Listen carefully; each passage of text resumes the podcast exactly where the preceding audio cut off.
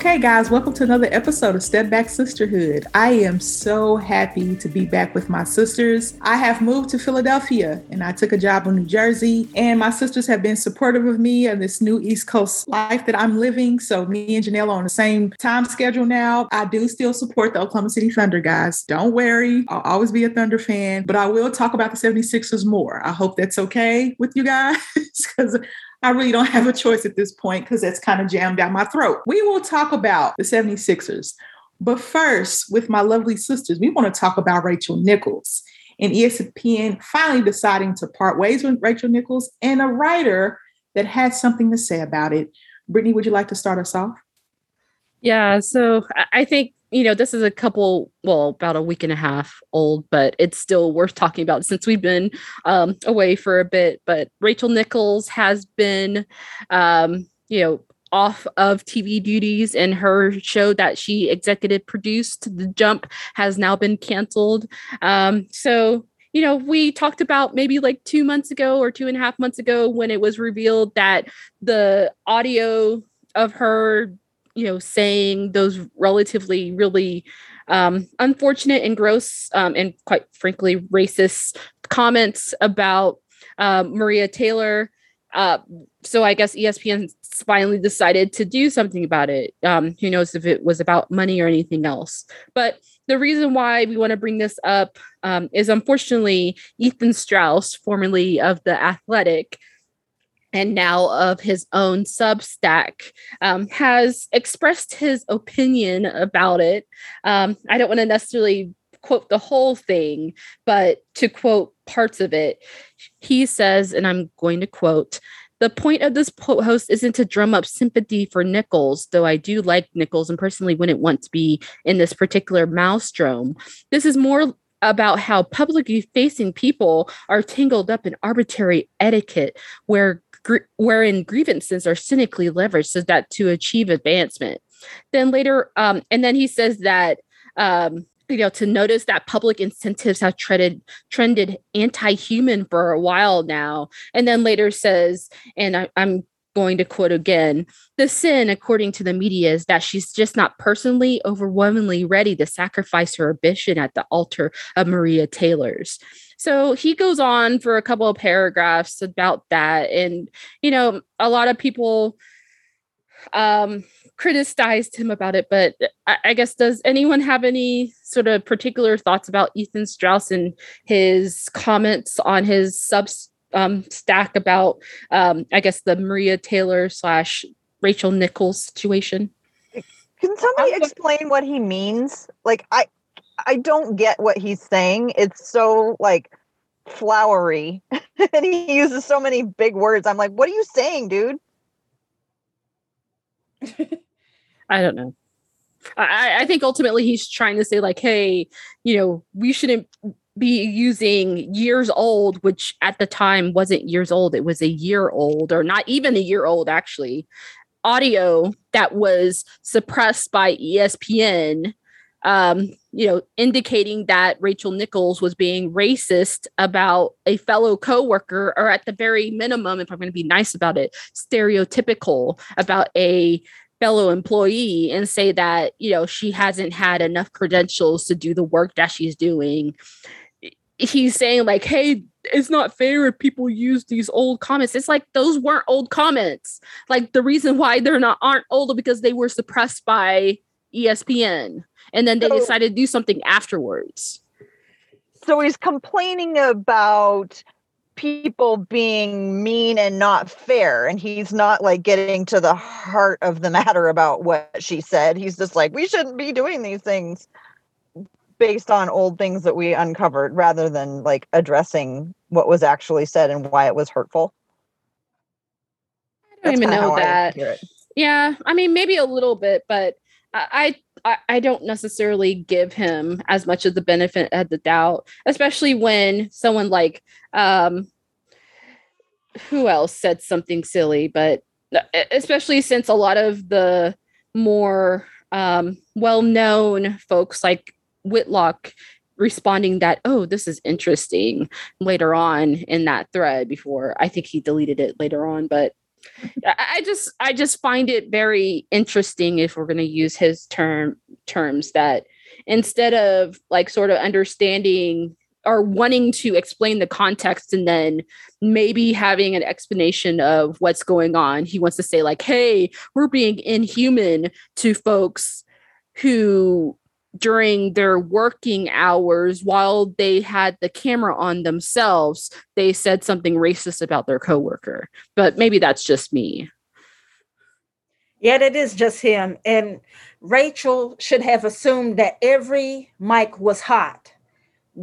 All of this was on her. And as far as ethan's comments this is par for the course for him right now because he's been having a right-wing slant for about a while so it's it's disgusting, but I'm not surprised. Yeah, it's just unfortunate what's going on, but I, I, think it's probably worth talking real fast that Rachel Nichols no longer will be on the jump, and the jump doesn't exist anymore. Which I think I speculated since I said he she was the executive producer.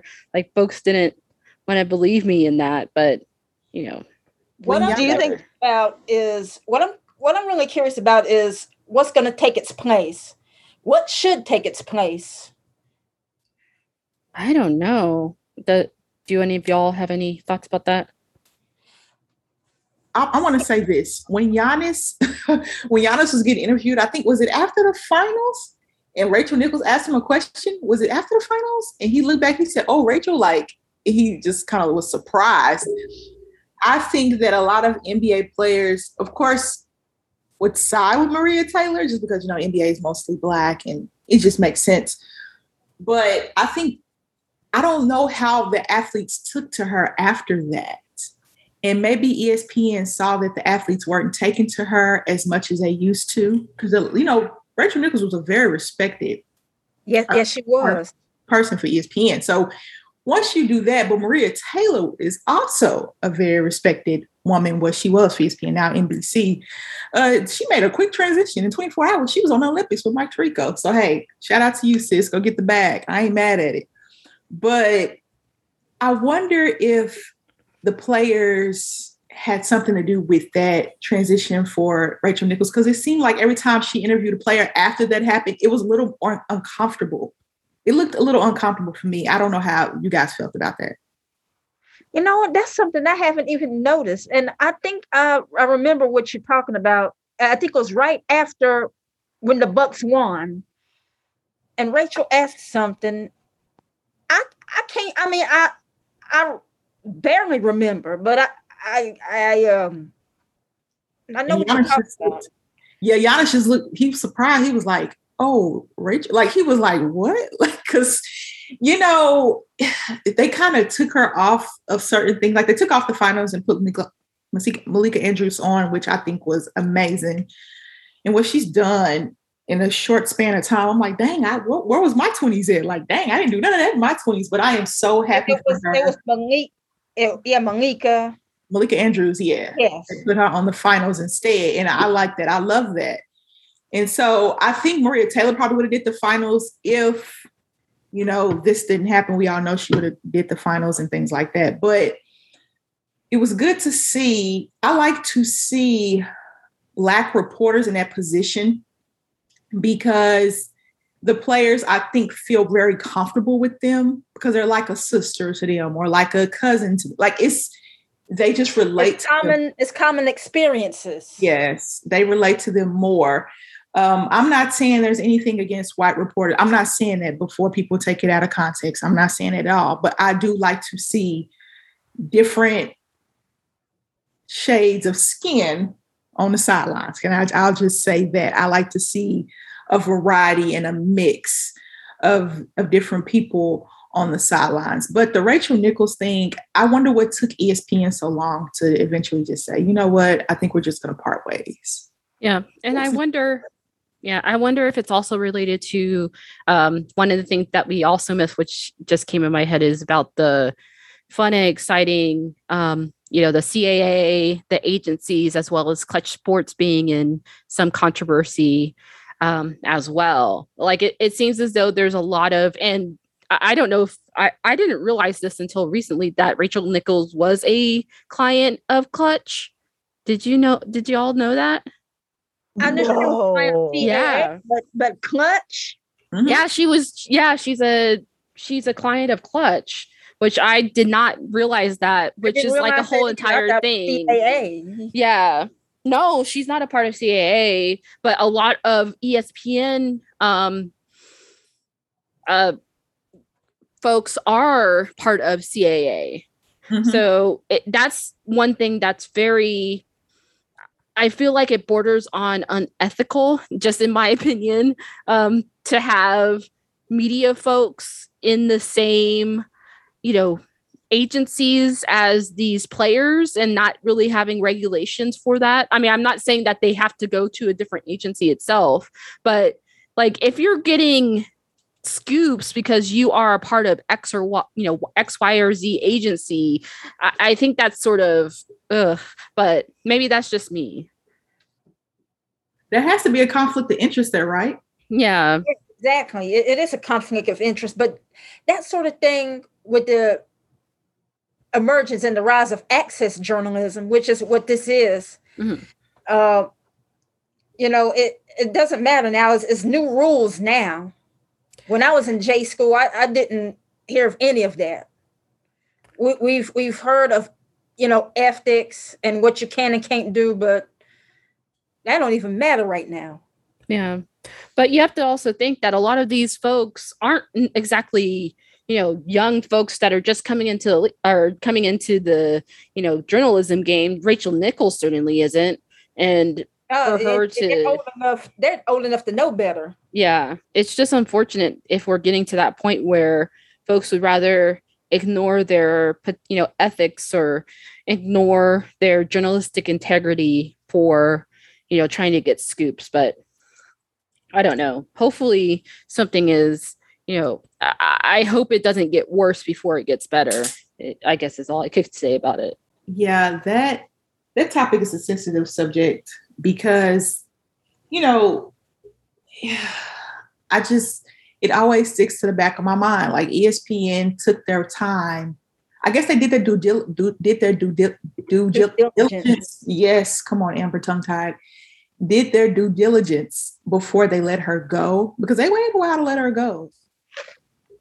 And I think they I don't know if they felt media pressure, but you know, when she came back on the jump, her her co-hosts backed her, and her co-hosts are all black. So they made me Mhm. scratch my head. Because a lot of mainstream journalism, I guess you can say, if you work for ESPN, you gotta fall in line with ESPN, right? You just Yeah. kind of gotta fall in line with what they do and what they believe in, but that takes away from what you do and what you believe in, then it kind of is a little contradictory. And Yeah. I think Jemele Hill, when she left ESPN and she was able to be herself, because she said she couldn't be herself at ESPN, it was killing her on the inside. So either you're a puppet and you play their game, or you just you you do your own thing. So that's kind of I think that's what people are realizing that you can go out and, and make your own brand. You don't need a big brand to become yourself. And I appreciate that. Yeah. And I think a lot of folks just, you know, anyone, I mean, I, I guess, you know, I used to work for a very, very well known company.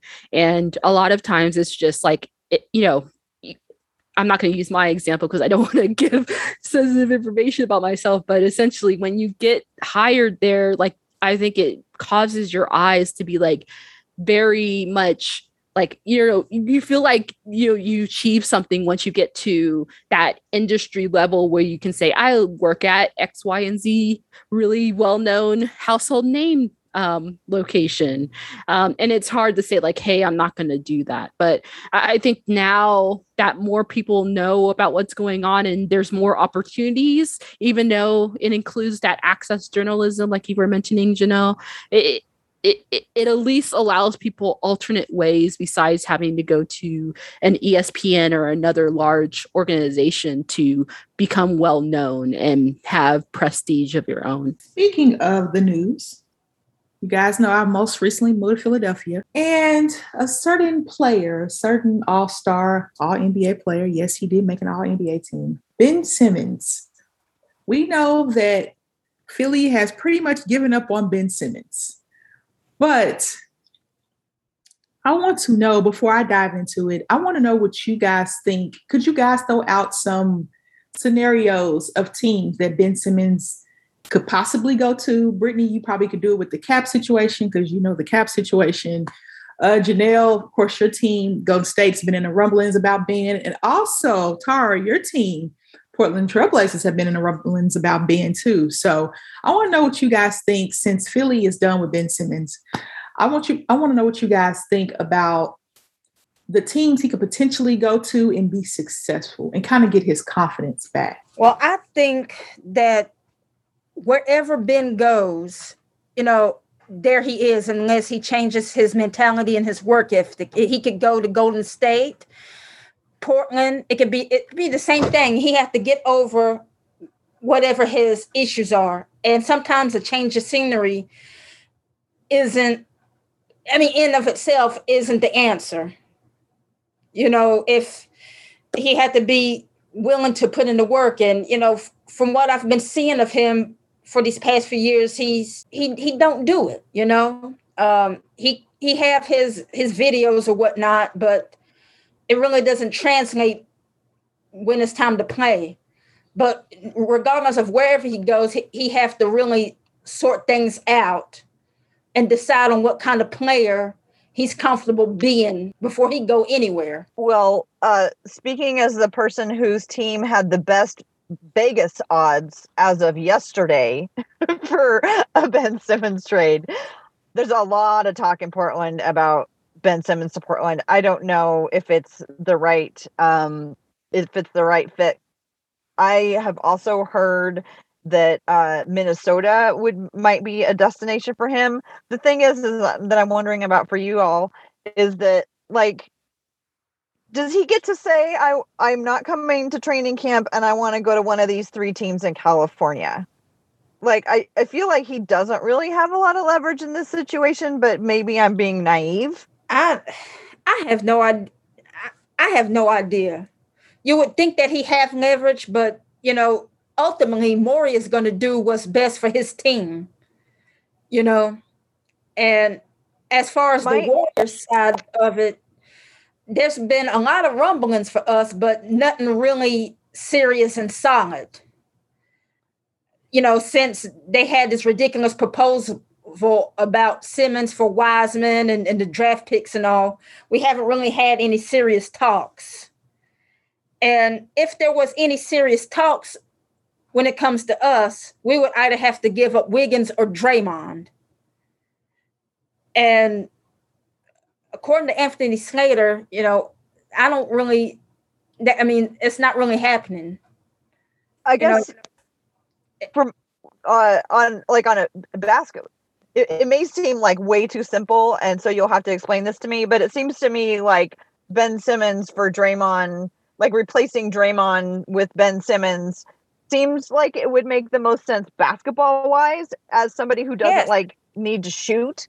Yes, because virtually they're they're the same player as far as you know what they bring defensively and as far as being a playmaker other than scoring they're, they're basically the same mm-hmm. the argument for simmons being a better fit for golden state is that you know he's younger and he's more athletic and you know whenever he does score you know his percentages are very high but the thing is he's scoring in the paint you know, whenever he decides to shoot.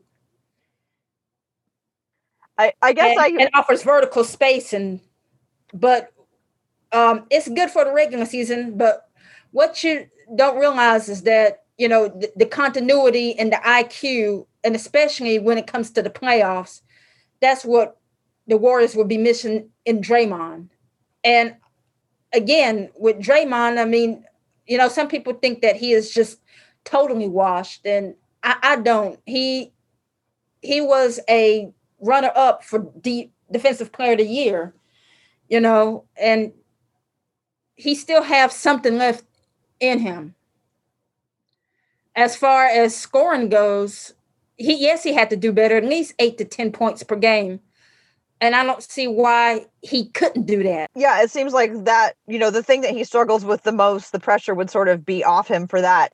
Uh, what I'm kind of been thinking about a lot lately is of course like Portland is just completely consumed with discussions about uh you know other teams thinking other people outside of the region thinking that Dame should be traded to Philadelphia that to me is like a non-starter but CJ to Philadelphia makes a lot of sense to me. I think CJ would be beautiful in Philadelphia. Not that I think that I want, you know, not that I'm asking and advocating for CJ to be traded, but I've also started thinking about a three team trade where Draymond only ultimately ends up in Portland because like Draymond and Dame have been spending so much time together. They've really been maybe Draymond's at the wedding, but you know, obviously CJ's at the wedding too. But I I I could see, um, you know, less of a straight, you know, one to one trade, even though the money works pretty well. I could see them maybe looking for uh, a three way, three team trade where somehow Draymond ends up in Portland and but Simmons Dray- ends up. But Draymond, Draymond ain't ain't going anywhere. I don't think the Warriors are willing to part with Draymond. They don't. The the talks between the Warriors and the Sixers for Ben Simmons have been pretty much a mute point if you have read Anthony Snyder's article about it. So, you know, I, I don't see it. And yes, Draymond have kind of threw the organization under the bus with that KD interview, but this isn't the first time that that's happened. and maybe, and, and maybe Dre is trying to recruit Dame to come home. I mean, you, you just don't know. You you just don't know about these things. People have said that though, and that makes no. Why would Dame like Dame alongside um, Steph Curry makes no sense to me? What am I missing? Dray, Draymond and Ben Simmons don't make sense. Well, I know that's why I'm saying that like Draymond would go to Portland, Ben Simmons would go to Golden State, CJ would go to 76ers. I know that there's a discrepancy in the uh, contracts between Draymond and the other two. But um I just getting Dame to Oakland, I get coming home, but putting him alongside Steph Curry doesn't make any sense to me. Yeah. Offensively, yes. Defensively, offensively, it, it yes. offensively, offensively, it makes a lot of sense. It offensively, it'll be crazy. I mean, once you get Clay back for Christmas, it makes sense offensively. Defensively, it, it doesn't. It but, doesn't make sense. Yeah. But wait, explain to me because everybody's been telling me for the last six years that Dame and CJ make no sense next to each other. And I know that CJ and Steph are not the same player, but they're both like extremely offense minded, great play. Like I, I guess why does except for the fact that Steph is like you know a two time MVP, like why does playing alongside Steph makes so much more sense than playing alongside CJ, or is it solely because you know Steph is just so good? Yeah, Steph is in a different they're in different categories. It's different levels, right? CJ is a great player, but he's not Steph. You see what I'm saying? Like, and I think Steph and Dame they complement each other, like CJ and Dame complement each other. But just imagine having to guard both of those players that could stretch the floor like they do. Floor like that. That is just that would be a headache. That would be such a headache. And you know you got the defensive wings behind you and Wiggins. And of course you got Wiseman you would have uh, Moody, and then you would have Kuminga. Yeah, you got all that defense behind you, but you got two little guards, but you got all that defense behind you. And Steph is one of the leaders in steals in the NBA as well. You know what I mean? I know he's a small guy, but he's very smart defensively, and he knows um, his limitations on defense, but he has very quick hands. So I admire that about Steph. And sometimes his quick hands get him in a lot of foul foul trouble too. Yeah. But he didn't have that problem this season. When you look at that, it's like, how do you guard that? Like, how do you possibly guard Dame and Steph in the backcourt together? Like, that would be a nightmare every single night. Not to mention Clay whenever he comes back. Yeah. So that's three shooters, like right there. You're like, oh crap.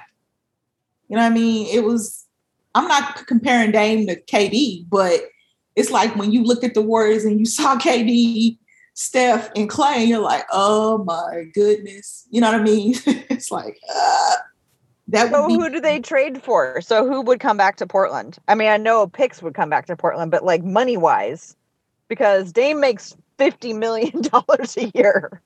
yeah, that's true. I mean, I don't know if he could. I mean, Bob Myers will figure something out. If if if he wanted it to happen, and if Draymond wanted it to happen, they would probably figure something out. I know Steph just signed that new max deal. Um, still on his deal, and Draymond's still on his deal, if I'm thinking correctly. But I don't think Bob Myers is opposed to paying that much money over the cap. I mean, they have the money to do it, but who knows? But I'm just saying it would be a crazy scenario. It would be a very crazy scenario, but it works, especially if you have that defense behind you. It works. Well, I want to know what the word is on the street in Philadelphia about Ben Simmons. Oh, and do people, yeah, what's going on there? So, you know, if you guys don't know, Highway 7, 7 676, which is Highway 76 that goes into central Philadelphia. Uh, they call it Central Philly. Center City is what they call it. We call it downtown Oklahoma City. They call it something different. That highway that goes there, runs east and west. It flooded. It flooded because of the aftermath, all the raining from Hurricane Ida. Send prayers out to everybody on the East Coast. And of course, prayers out to everybody in Louisiana as well, dealing with, you know, the aftermath of Hurricane Ida. But it flooded. So on the Philadelphia news, there was a trash can floating along the, you know, the highway. And the guy on news, on the news, the sports reporter, he said, there goes Ben Simmons floating out of Philadelphia. And I was like, what? That is awful. And I said, oh my god. And they were just cracking up laughing, like, yeah, he's done in Philly. Like, we don't want him here anymore. Like, when Philadelphia is done with you, they are done with you. Their fan base is crazy. New York and Philadelphia, two crazy fan bases. So Philadelphia is pretty done with Ben Simmons. Ben Simmons is pretty done with Philadelphia. Uh, the news is taking him through the ringer. People around Philadelphia taking him through the ringer. A guy came and put my my dresser together. He was like, "Yeah, Ben is done. He's done. Like we don't want him here." I was like, "Oh," and that's just pretty much the word around town is they don't want him here. He doesn't want to be here, which I saw that coming. And yeah, I don't know where he goes though. I'm trying to think of where he goes. I thought he would play this season, but once he cut all communication with the Philadelphia 76ers organization, I was just like, yeah, he's done. So who is their starting point guard? Do they go get a point guard? They make Maxey the starting point guard? I don't know. But we'll see. Yeah, I've seen so I've I've like I said, I've heard some talks about Minnesota as being a possible destination. When you think about him alongside Karl-Anthony Towns providing some defense there would be awesome. Um, and of course, of course, I've heard tons of like Lillard, but who else have you heard in the conversation in Philadelphia about, um, or have you heard any, or Britt, have you heard any other possibilities? Um, I mean, I think when it comes to a trade with Ben Simmons, like folks are saying, a lot of it is like the contract is really big, especially you know for what they're wanting to get in return. To be honest, I, I think it's probably going to be something between um, Portland and or Golden State and the 76ers, but um, when that happens, I, I don't think it'll happen immediately. I do think Simmons is going to have to play. Like they're going to start finding him if he doesn't play. He doesn't have to be. He doesn't have to go to training camp. That's optional. So he he won't get fined until the first game of the season. That's when the NBA can start finding him um, for not attending games. And I guess it, it, would be not just him, but finding the 76ers if they try to sit him down. Um, if folks remember when that happened with um, Anthony Davis. So if Anthony Davis and the Pelicans. Um, the NBA doesn't really like for folks to be sat down if there's not a excuse me injury situation or something else that's related to that. Um, so as for you know who maybe traded for Ben Simmons, I, don't know. I, I, think ultimately it's going to take a team getting really desperate, and then they'll go ahead and trade for him for around. I think it'd probably be less than what Daryl Morey and the 76ers front office is asking for, but it, it will probably be you know a, a, a significant, amount. And then um, most likely a third team like Oklahoma City, who has a million picks. I guess maybe the Rockets, who have a, quite a number of picks. They'll, you know, come in and help support when it comes to the, you know, like the smaller bits as a third or fourth team. But I, I, I I think that considering that Simmons is getting completely ridiculed um, Daryl Morey and um, Doc Rivers have said things, you know, previously that didn't haven't necessarily made Simmons look good. I think that relationship is more or less ruined at this point. So it's not a matter of if he's going to be traded; it's just a matter of when. I agree. I think it might take a third team. I know doesn't Minnesota have picks? I know they would have have to probably give up D'Lo. I mean, they're going to have to give up either. I mean, I don't think they'll give up KAT, but it it'd definitely be D'Lo. Yeah, um, D'Lo and some picks. I think they have picks. Don't they have? Picks? Yeah, they have some picks, but I think their salary cap or their the contracts don't necessarily match either. That's why I really think there's probably going to be a third team that is involved with this situation, just because of the contracts involved. Like if Simmons was didn't sign that, you know, extension relatively recently, then it'd be one thing. But him signing that extension, it, it just makes it hard from a salary perspective just to make a one-to-one trade unless you're in the, you know, port your um CJ or um Dame or your um Draymond. Those are essentially are the, you know, the teams that have matching contracts. So yeah it's not going to be Dame. I'm yeah, it's not going to be saying it is not going to be Dame. And I would also just want to go on the record as saying the 76ers would be so lucky to get CJ. Like, I think people don't understand. Like, I think he's a perfect fit. Again, not trying to trade him away, but I just think he would be such a great fit in Philadelphia. I do too. And I don't, I think Morey wants picks too, doesn't he? Didn't Daryl Morey? Yeah that's why I think there's going to be a third team involved because yes, the Minnesota does have some picks, but I think considering that they lost their picks last season and they're always in a rebuilding situation, it, it they probably don't want to necessarily want to give up picks. The other thing too is that picks are like essentially ways to allow for teams to do trades. So if you're at a point where you don't have any more picks anymore, then you're essentially don't really have a way to fully facilitate a trade in this um, current NBA market. So I, I don't think that Minnesota is going to give up all their picks or all their first rounders or second rounders, whatever, to get um, Ben Simmons. That's why I think there's going to be a second team or a third team involved, and that team will get you know whoever they want to trade for, like a you know a rotational player or whatever, and then some picks, which sort of narrows it down to like Houston maybe being involved or Oklahoma City. But that's just my opinion. I think in New Orleans too. New Orleans has picks.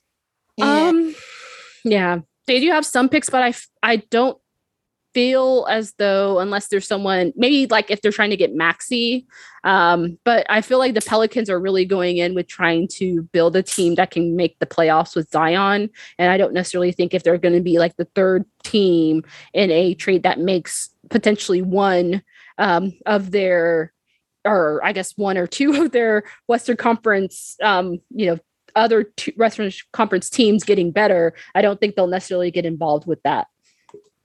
Hmm. Yeah, great point. Portland does not have picks, so they will definitely have to have a third team if they're going to be involved. And also, just like uh, I just looked up, Draymond is at 16 and a half million basically, and CJ's at 30, and um, Ben Simmons is at like 33. So Draymond is would not be a you know they ha- there would have to be more in there. Yeah, I mentioned Draymond because he yeah, it would get Draymond a, or it would get um, Golden State a lot closer because um, I don't necessarily think they're going to trade um, Klay, which Wiggins. definitely has a cl- Wiggins. Um, Wiggins potentially, but does um, those Sixers want to essentially get someone who is like the offensive version of um I mean I, I know Wiggins got better. I, am sort of joking about that on the defensive end, but um in some ways is like the offensive version of Simmons coming back to them. I mean, that's just a question I have. Um but yeah, I, I think they're going to have to either use Wiggins or Draymond and or both to sort of facil- facil- or facilitate a trade. Um, so and I mean maybe Klay, but I don't think so. I, I feel like they're not do that. I don't think so on Klay, but um, there there were talks about the picks. You know, Yeah. Wiseman as well. But the picks don't count towards like actual salary. Like you have to actually use contracts for salary. You can't use just picks for that. So you can put a million picks, they don't actually count towards that. It's just Yeah, I, I know, but you know, just adding into into the picks with either Draymond or Mhm. yeah. Yeah. No, I definitely agree. There's definitely going to be picks involved, which is why I, I think that there's going to be a third team involved, unless, you know, uh, you know, the one of the teams that I mentioned or some other random team decides like, hey, want a mortgage the farm, so to speak, and give up all their picks and have no other ways to try to get anyone else without involving a third team at a later point. So it's going to be a complicated situation, but I think it's just a matter of when and how desperate teams get before an, a trade is actually executed. By desperate, you mean the 76ers being desperate, right? Because Not like just the se- everybody else is we No, no, like no, no. not here. everybody else. Desperation is what the Sixers are betting on. Yeah. That's why they've been They're the so ones who have a player who doesn't wanna play. State. Well, the thing is that during the, you know, I I, I would point it to like the Rockets and the Harden situation last year. Like ultimately the the Nets got desperate enough to essentially get, you know, a third and eventually a fourth team to assist them with getting picks because they were losing games and also the um, Kyrie situation, which I don't think we have to address again. But um, but I, I think that once they realize like, hey, we're not we need to get to a certain point in order to get into a spot to be in good playoff pos- position you know a team will ultimately try to do that especially if the team is desperate to get into the playoffs. And portland i'm sort of like 50-50 on if they're that desperate especially since they're hamstrung on their salary cap situation and pick situation. Um, so they would have to bring in their team. Golden state maybe more so because the ages of their top players um, and essentially you know having one or two more seasons whether they're not even making the playoffs is not going to help steph or anyone else on that team. So if like you know halfway through the season or towards the trade deadline if you know either one of those teams are you know floundering in the seventh or eighth seed or even like potentially out of the playoffs they could be desperate enough to try to get to you know try to execute a deal with Simmons. And I think that's what Morey and the rest of the 76ers front front office is expecting. Uh, I just, how can he leverage his way to get to a contender? Is the real question. Does he have any kind of leverage? Ben Simmons, I'm talking about, Um, or is it just whatever happens happens at this point? I mean, he doesn't have leverage per se, but it's a players' league at this point. I mean, you can look at the Harden example, which I'll bring up again. Like, he didn't have any leverage. He had multiple years left in his contract, just like Simmons, but he, you know, played around. He went to parties without masking um, during the middle. Well, we're still in the middle of the pandemic, unfortunately, still. Um, but you know, during you know one of the high levels of the pandemic, he you know said that this won't work and threw his teammates under the bus right before he was traded. Like at this point, people are using that example, the AD example, and you know all these other examples that have come before this situation to say like hey if i mess around and do things that make it untenable for the team to be successful during the season i'll eventually get traded so that's my sort of point of view on it Well, ladies, we have a transition we're going to make from one East Eastern Conference team to another. How are we feeling about the Nets and their roster moves? Also, we're going to go to the West and give our thoughts about the Lakers and their roster moves. Will these experiments work or will they fail? What are you guys thinking about that? I just find it unfortunate that these super teams are returning again after a brief hiatus. Um, I think that if they both get to the finals, since only one team can get to the finals, then it, it should be a success. I think even though people will clown around and say like, "Hey, this per, you know this team failed because they didn't win a finals," like only one team can do that.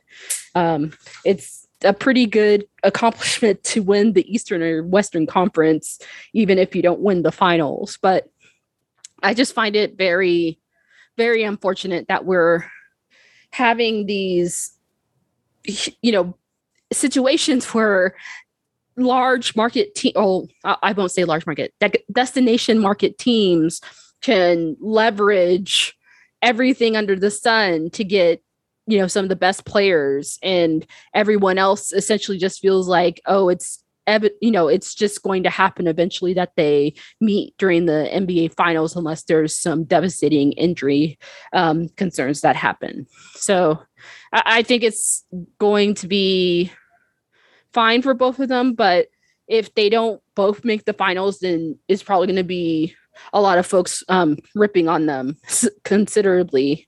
Um, I would say, especially on the net side, but uh, probably equally so for the Lakers side as well. So the way I look at it with the Nets, I feel like they're doing it because they have legitimate like injury concerns with their really good players. Like I I feel like they are actually constructed with some mostly thought about why you know why they've built in their redundancies. I mean it's a little weird but i i feel like it's more real than like lebron's team which is just like everybody he invited to his birthday party. Like I, I just i think what's going on in brooklyn makes more sense to me than what is happening in la and what i'm trying to figure out from la is that like i think i'm really really super curious to see if just like if you had raw talent enough to be you know an all-star in 2012 if you have so much raw talent and even if you're older and you know you can't move as fast like can you still work together and build something that is you know that can beat anybody and I'm not 100% sure that they can. I'll probably be wrong, but also I kind of look at it and I just think, I don't know. I just I just feel like you know, I don't know that they could beat you know Giannis again or you know that they could beat Giannis if it's just like you know, bring all my friends to the team. And sure, like some of us are no spring chickens and we don't have the same bounce that we used to, but we know so much about basketball that we can make it work versus, you know, a team like uh, Milwaukee, who's been building, building, building like on purpose and consciously. And we saw what they could do like around one superstar with a really solid supporting cast. I'm yeah. just fascinated to see what happens. But I mean, I think the one thing with Milwaukee, and I don't know if this like is me being a hater, so you can say that or not, is that they got a lot of luck last mm-hmm. season when it came to injuries. Like they literally did not play a single team during their playoff run that did not have a major injury to one of their star players. Like that has to be said. And i don't think that's a bad i don't think it's necessarily like a horrible thing um, but it's something that has to be sort of caveat. I i don't i'm not saying that they should get like a asterisk. I think that's silly. Like they played ultimately the teams that were ahead of them. But to say that he or, or um, you know, Giannis has enough, especially since they let PJ Tucker go and he was only asking for a couple a million more than he wanted, and they brought in like less talented, in my opinion, folks. Although you know, you could say Tucker is potentially washed, but whatever. Um, but I, I'm sort of going to put like a wait and see when it comes to Milwaukee, and I'm willing to be wrong wrong about that. As for the Nets and the Lakers, like I, I just feel like it's it's unfortunate that we have to see this again and again, especially since you know so many of the but you know I, I think you're right, Tara, that the um the Nets had injury issues that happened which now they're trying to build off of that and makes a lot more sense logically. But for the Lakers to just go and sign a ton of folks for the veteran minimum that you know could potentially held their own team in a lot of ways. Um well at the very least you know be able to be competitive on another team. That just makes me really sad. I guess i see like the Lakers. I, first, for one thing I think is that every year, luck is an important part of winning a championship, and I think you know, look at the. I think you know, and I hate to say luck when it also when often luck means injuries. Um, but like it's really hard to win a championship and everything has to go right in order to win a championship and i just feel like the collection of players in in LA was more like let's just get all our friends together and see what happens and like these guys all have been around and they're good enough that they have a lot of confidence that they can get it done but when you look at it like how much more does you know Trevor Ariza have to give? How much more do some of these guys have? And like, I don't know. I just I'm not that mad about it, I guess. And I'm not saying that you're mad about it. I'm I'm more curious about it, and I'm sort of fascinated to see what happens. Yeah, I- am not really mad about it. It's just sort of disappointing, and it goes back to the ring culture thing that I really have a dislike about like so many of these guys are going to these teams and teaming up in this way because for a lot of fans, a ring, um, which is a team concept, because only one team can win that, is sort of equivalent to having a ton of individual or is even more significant than individual contribute um, contributions. I think that they're not really treated as equal. That's why, you know, last year when I was really, you know, sad about James Harden leaving, I feel like if there wasn't as much pressure, like ultimately, yes, they, you know, folks are going to leave and go to teams, but if there isn't, um, wasn't as much pressure like midway in your career or um, to go to another team and win a ring when only so many you know players can win a ring in the NBA period that hurts the league. Like instead of saying like hey we're going to focus on both team contributions and individual contributions and having legitimate ar- arguments in that way um, we just like say oh this person won a ring therefore they're better than this other person who may not have won a ring because they weren't in the right place at the right time. Yeah i like your right place at the right time uh, way of looking at it. I think a lot of yeah. Um, who was it who won uh, who went from golden state to cleveland? Anderson varejao? Was it he? Yeah. Who won a ring no matter where he played. yes, yes, it, it was Varejao. Yeah, and then also who was, was it? For it at the time. Um, what's his name? Uh, who was also from the Warriors? Who like won three championships in a row after McCaw. going to yeah McCaw, Like, McCaw. like stuff like that. You can't like if if you're saying like a rot you know a um rotational player if that when it comes to a lot of those players are better than someone else who was a main contributor on a team because they just won a ring. That's what's really unfortunate about the current, you know, cycle of discussion with the NBA. And I think if we can eventually sort of cool that off, that could allow for some players to not feel as motivated to go to a team right at 30 if they haven't won a ring yet. Here's my thought of here's my thought about these super teams. It, it just seems like in this era, I, I kind of wonder if you know super teams and, and teaming up the way that they are is kind of inevitable because there's so many players who have known each other from AAU days, you know, and since you know, I think it was Dwyane Wade that said that right now it's, it's all about relationships and how and how that impacts the dynamics of team building it, it just seems like it's inevitable and and it it shouldn't even be that way i mean it's it's a good thing as far as i guess maximizing that window that championship window of, of whatever team but ultimately you know when it's a foregone conclusion it just you know takes away from the game, so to speak. I got breaking news, guys, about Ben Simmons. All right, here we go. Really? Ben, ben Simmons could be fined up to 1.3 million for skipping Sixers training camp per Wendy, which is Brian Windhorst, if you don't know that. The Simmons side has told me we are prepared for the ramification. Wow. Mm. Well, I didn't realize they could actually find him for training camp. That must be new. Or maybe the team is finding him and not the league, which is it the, the team, team or the or the league itself? They didn't say. The report did not say, but there'll probably be more details to come, ladies. All right. Yeah, so I'm assuming, and I could be completely wrong because I was wrong earlier, by the way, maybe as a tangent for my wrongness.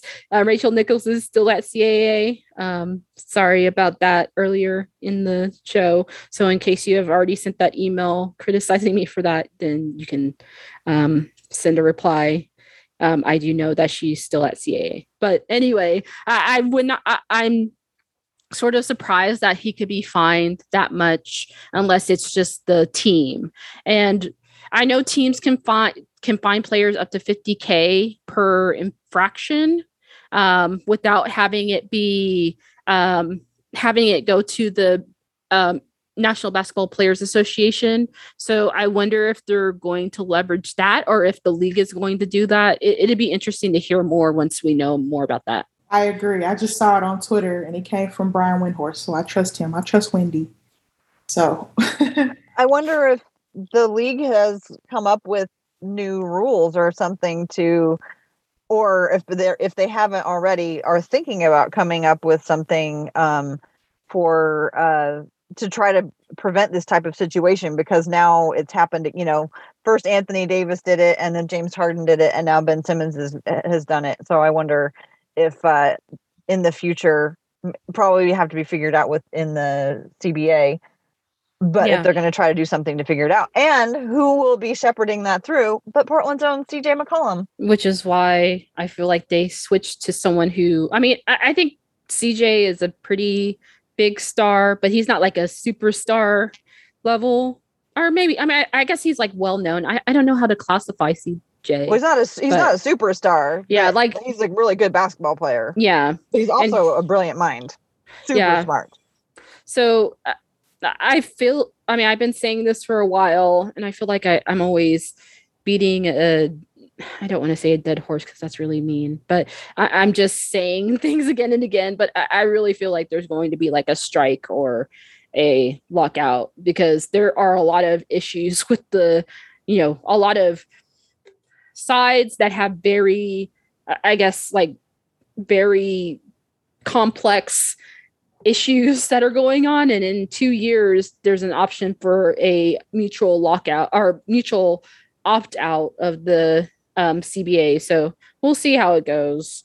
Um, but uh, but uh, for your question, um, Tara, they would have to agree. The basketball or the um, players union would have to agree with the NBA on making additional rules to force him to go to training camp.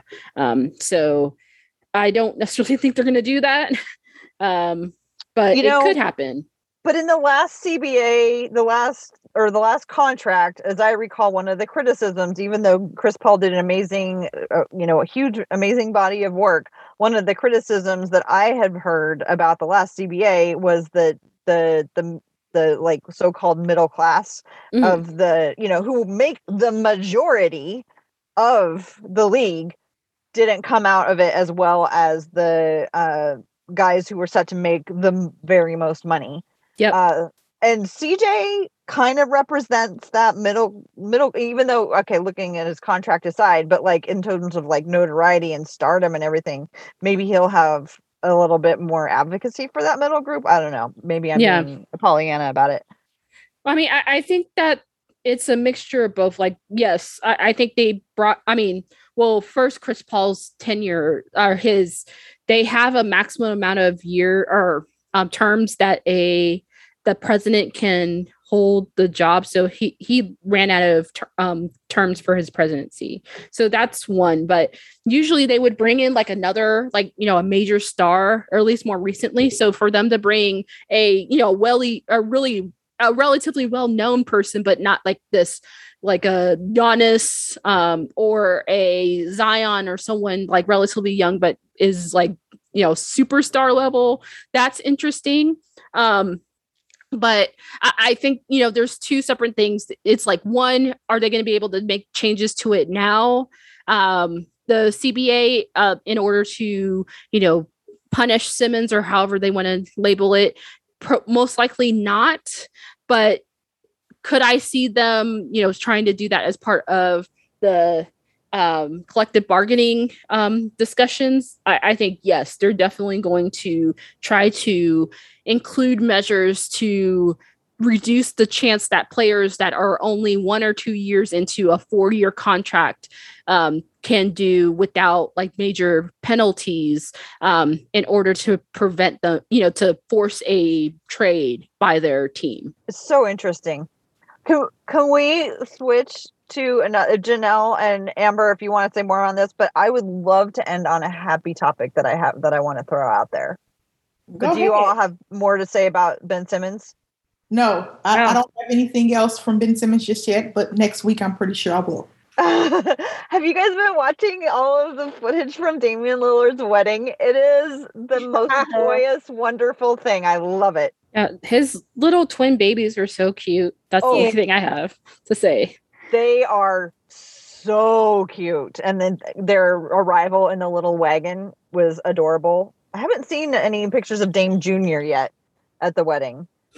Yeah, I only saw the picture of like their family picture with all of them together, but they're all I mean, their entire family is super cute and uh-huh. it's nice to see, you know, a happier moment. Um, although I think, well, I don't know if we want to get to the downside where folks are bashing him and using his playing thing or games instead of, you know, I, I guess playing stat, stats instead of just leaving it alone. But uh, it's just nice to see folks happy and celebrating a nice occasion. I agree. And, you know, there's more to life than basketball. And, you know, and it, it, it was a nice wedding. It, you know, from what I've seen of the pictures, everything was just nice. And I might as well get to the to the criticism. Uh, NBA memes had this picture talking about the only ring Dame is getting. And I think that's just so unfortunate. I mean, the man just got married to to a woman that he has known since college, and they have their little family. And you know, basketball can wait. You know, and there's moments like that is is really what matters in the grand scheme of teams things. Even Perk said that. He even said that's the only ring that matters. And for him to say that, and for a lot of people to echo those sentiments, that's that means a lot. You know, these players, you know, you they're I like to say that they're ordinary people with extraordinary talents and abilities. You know, they're just as human as we are, and, and to for people to just piss on that celebration is just really disgusting. Yeah. I personally loved it for Dame. I love Dame, and that's all I have to say. It's beautiful. He married his queen, and they have a, the most beautiful family. And I was just so happy when I saw it on Twitter. Saw Draymond dancing and you know being himself and being a little loose. I was like, okay, then Draymond, I see you. But I love it for Dame. It made me smile. Yep. I mean, there's really only one life to live so might as well do the best thing you can especially for these players who are you know they're usually for what three fourths of the year away from their family and loved ones so mm-hmm. we shouldn't be bashing them for you know having really good moments for themselves with the people that they love the party looks so much fun they had i don't even know all of the people who stood up and sang I know I recognize Common. I re- recognize Snoop. Um, Tevin but, Campbell of all people. That that was amazing. Just like I I can't even imagine what that party must be like. It must. And like the other thing was is like everybody kept changing clothes. Dame wore like five outfits that day. Like, he did he he had so he got married in like a tux. Also, Draymond's tux was so adorable. But um Dame got married in a tux and then he trained changed into he had another outfit that was like one of his suits that didn't have a shirt on, you know, but he wore pearls with it and it was like that freaked me out. I'm like so beautiful. And then I guess at the end of the night, everybody was wearing like customized um Lillard or uh, customized Adidas sweatsuits that said yeah. Dame Time on the side of them. And then I saw another couple of outfits, uh, probably I guess were from the night before, from like the rehearsal dinner or whatever. But like it just and Kayla had on this gorgeous dress and then she and all her bridesmaids did this whole like ex- like amazing production number that they sang together and it just the wedding looked so much fun and like i i i'm so glad like i i like i am a like i do not usually like show or share any emotion but like I'm on vacation right now and it's been like a hell of a last six months. and it's just been like, and I was watching that and I just started crying because it was so wonderful to see them enjoying their lives and living their best life. And even though they're in everybody's conversations and trade this and whether or not you're ever going to win another ring, get another ring, and just like always being like, to to just like these guys just are just living their best lives, having their best time, and just being who they are and allowed to just like be who they are and just be so beautiful. It was just such a fun thing to write. So if anybody needs to pick me up and wants to just go smile, you should see some of these players dancing and partying and singing and they just seem like they're having a really wonderful time and i'm so happy for them well um any closing thoughts ladies before we end the show get vaccinated wear a mask yes yes, please, please. Yes, do that for my mom, please, because she's a nurse. Oh and- my God, go good for her. God bless her, man. Jesus, it's so hard out there right now. And, you know, in Oklahoma is one of those states where they just refuse to say wear a mask. I mean, you don't have a mask mandate anywhere in Oklahoma. And Oklahoma is one of the leading candidates of the highest COVID rates and deaths. So there you have it. Our governor in Oklahoma, I have said this plenty of times, governor and mayor are not on the same page in Oklahoma. And the mayor is like, okay, this is what we need to do. And the governor's like, no, this is what I want to do. So just imagine that. And people are just not being the smartest. I can't tell people how to live their lives. I really can't. But my mom's in the trenches every single day dealing with people who are not making the best decisions. But yeah, I applaud her for that. Now they're in. Now the um, the emergency rooms are all full. They don't have the staff. Nurses are not are burnt out. They're not. You know, they're quitting left and right. My mom says, and people are getting put in the hospital for horse something that for horses. I don't know what it is. People are taking horse medicine or something. My mom was telling me. Yeah, they're taking medicine that is used for well, they're it's a long story, but they're essentially buying a non-human version of a deworming mm-hmm. medication to try to um, get better from a virus. Which, by the way, worms and viruses are not the same thing. But we can um, we can talk about that offline. Yeah, it's my mom said it's getting ridiculous, and every day is something new, something different that you know they can't even treat gunshot wound victims they can't it's a lot of things they can't treat you know because a the beds are full from covid. B they don't have the staff.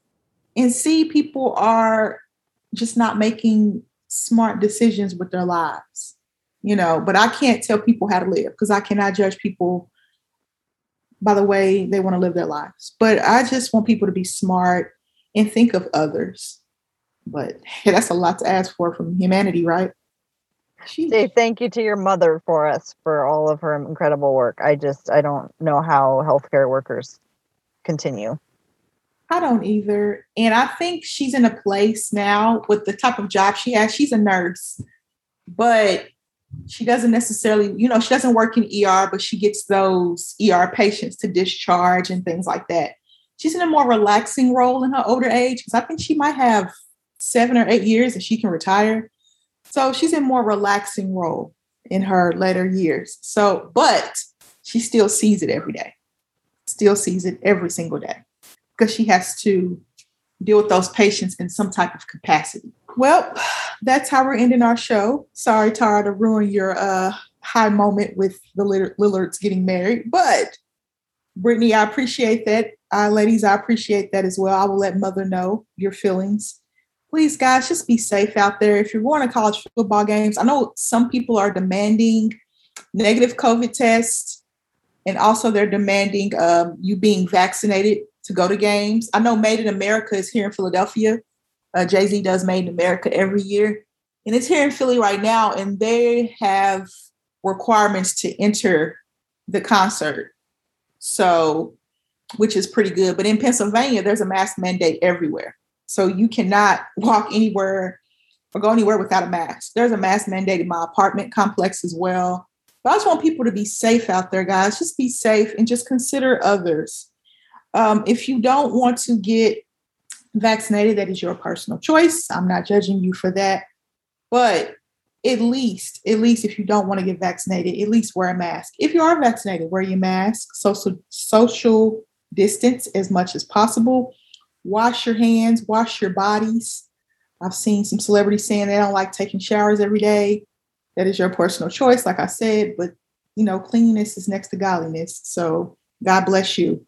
But that is the end of today's show. We really appreciate you guys for tuning in, and we will be back next week with more great content.